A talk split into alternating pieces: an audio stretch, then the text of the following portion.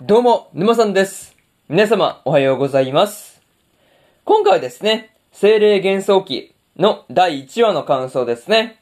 こちら、語っていきますんで、気軽に聞いていってください。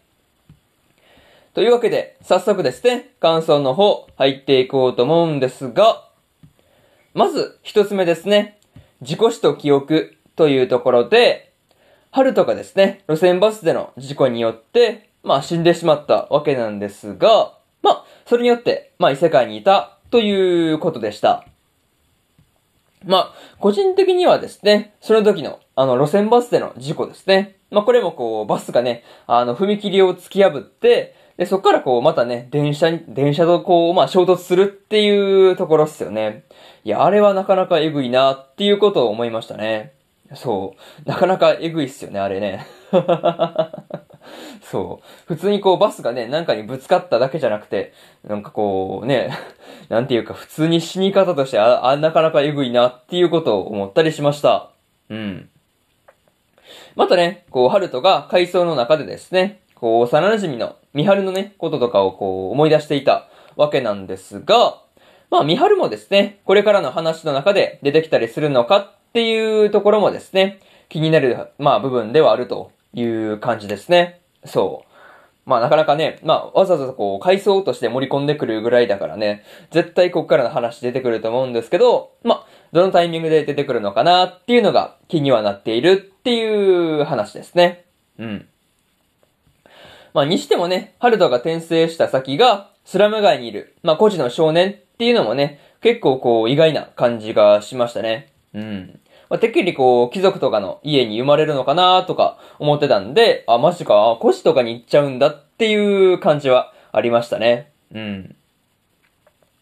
あとはね、こう、ハルトが、ハルトが言っていた、まあ、リオとしての、こう、母親のことですよね。まあ、リオのその母親のこともですね、まあ、殺された的な感じのね、まあ、描写だったんで、その辺のね、こともまあ、いろいろと、まあ、気になるから、今後のね、まあ、ストーリーの中に関しても、こう、注目しておいた方がいいのかなっていう感じでした。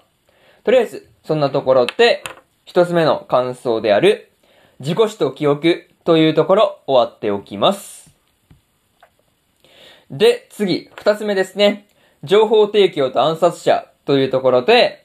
リオがですね、外でいた時に、こう、バネッサたちから話しかけられたわけなんですが、まあ、セリアからのね、質問に答えたっていうことで、まあ、こう、お礼として銀貨をもらってました。まあね、こう、最初に出会った時の、こう、クリスティーナたちの言葉がですね、なかなかこう、トゲトゲしい感じがあったんですが、まあそれをね、まあ、なかなか、まあ、きついと思ったのかですね、そっからのこう、セリアがね、まあ自分が名乗ったりとかして、こう、優しく、こう、聞き直してくるっていうところがね、なかなかこう、優しいなっていうことを感じたりしました。またね、この時のスラム街のこう、服装のことですよね。なんかそういうことを話したお礼として、もらった銀貨ですね。まあ、その銀貨の入った袋が、まあ、まさかね、襲ってきた暗殺者の探検からね、命を守ってくれるっていう結果になるとは、という感じでした。そう。あれなかった普通にね、こう、多分心臓を狙った月ですからね。あれマジで銀貨の入った袋で、まあ、銀貨の、ね、銀貨の束、まあ、袋に入った銀貨が、まあ、ある意味で、こう、盾になったっていう感じですよね。そう。多分あれがなかったら一撃で刺されて死んでたレベルですからね。それを思えば銀貨もらえたのは良かったのかなっていうのは思ったりしました。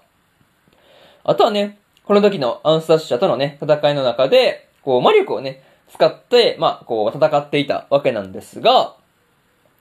まあね、それを、まあね、そのことをこう教えてくれた女性ですね。まあ、それの人物が一体何者、何者なのかっていうところが、まあ、そうですね、すごい気になるなっていう話ですね。まあ、その辺も後々明らかになるのかなっていうふうには思いながらもですね、とりあえず二つ目の感想である、情報提供と暗殺者と、情報提供と暗殺者というところ終わっておきます。で、次、三つ目ですね。冤罪というところで、リオがですね、城まで連れて行かれた、連れて行かれた時に、こう、この騎士団から、まあね、だいぶとこう、拷問を、ひどいね、まあ拷問を受けていたわけなんですけど、まあ、バデッサとね、セリアが来なかったらどうなっていたことやらっていう感じでした。うん。そうそうそう。いや、なかなか結構ひどかったからね。まあ結構傷受けてましたよね。結特にあの顔の方の傷がひどかったなという感じでした。まあ、そもそもね、フローラが目覚めなければ、セリアもバネッサもね、動くことがなかったっていうことを考えれば、フローラが目覚めてくれたっていうのは、本当に、まあ、ラッキーというか、まあ、良かったなっていう風なところですね。うん。いや、本当に良かったですね。そう。いや、フローラが目覚めなければ、本当にね、まあ、あの、リオがどうなっていたことやらっていう感じですからね。そう。まあでもね、そもそもリオがあんな拷問を受けたのはですね、こう、リオを襲った暗殺者の男がですね、まあこう、口封じに殺されてしまったからですよね。そう。いや、普通に暗殺者の男の方が生きていれば、そっち拷問してますからね。そう。まあ、それを思えば、まあ、あそこで暗殺者が殺されたっていうのがね、まあ、リオが拷問された原因の、まあ、一つにはなってるのかなっていう感じでした。うん。またね、こう、セリアによって助けられたリオがですね、国王と謁見する前にですね、ちゃんとこう、謁見する際の、こう、まあ、礼儀作法とかね、その辺をこう、セリアに教えてもらうっていうのはね、なかなか偉いなっていうことを思ったりしました。そう。なかなかすごいよね。ちゃんとこう、せっかく会うからには礼を尽くしてみたいな考え方がなかなかすごいなっていうのを思いましたね。そう。なかなか偉いですよね。そう。普通そんなこと気にせんといきますからね。そう。いや、マジでその辺は偉いなって思ったという話で、三つ目の感想である、冤罪というところ終わっておきます。で、最後にというパートに入っていくんですが、今回はですね、リオが少年時代の頃の、まあ話を、まあ、め、まあメインで取り扱っていたわけなんですけど、まあ、前世の時のですね、天川春人の時の記憶などがですね、今後のストーリーとどう関わってくるのかっていうところがですね、今から楽しみというところですね。そう。またね、リオに魔力を使った戦い方を、こう、まあ手短にね、教えてくれた女性が、一体何者だったのかっていうところとか、まあラストでね、リオと国王がどんな話をしたのかとかね、そういったところが気になるところではあります。うん。あとはね、こう、リオを襲った暗殺者をね、口封じとして、こう、殺した人物がね、何者なのかっていうところにもね、まあしばらく注目しておいた方が良さそうな感じがするなっていうところですね。うん。とりあえず、こう、次回の話がどうなるのかっていうところがですね、今から楽しみですというところで、今回の精霊幻想記の1話の感想ですね。第1話の感想、こちら終わっておきます。で、今日はね、他にも2本更新しておりまして、ピーチボーイリバーサイドの第2話の感想と、僕たちのリメイクの第2話の感想ですね。この2本更新してますんで、よかったらこっちの2本もね、聞いてみてくださいという話と、えー、明日ですね、えー、明日はですね、3本更新するんですが、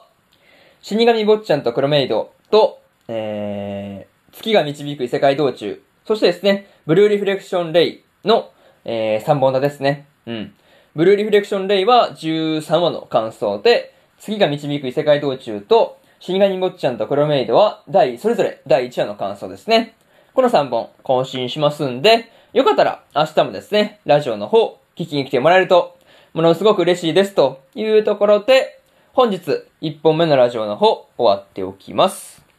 以上、今さんでした。それでは次回の放送でお会いしましょう。それじゃあまたね。バイバイ。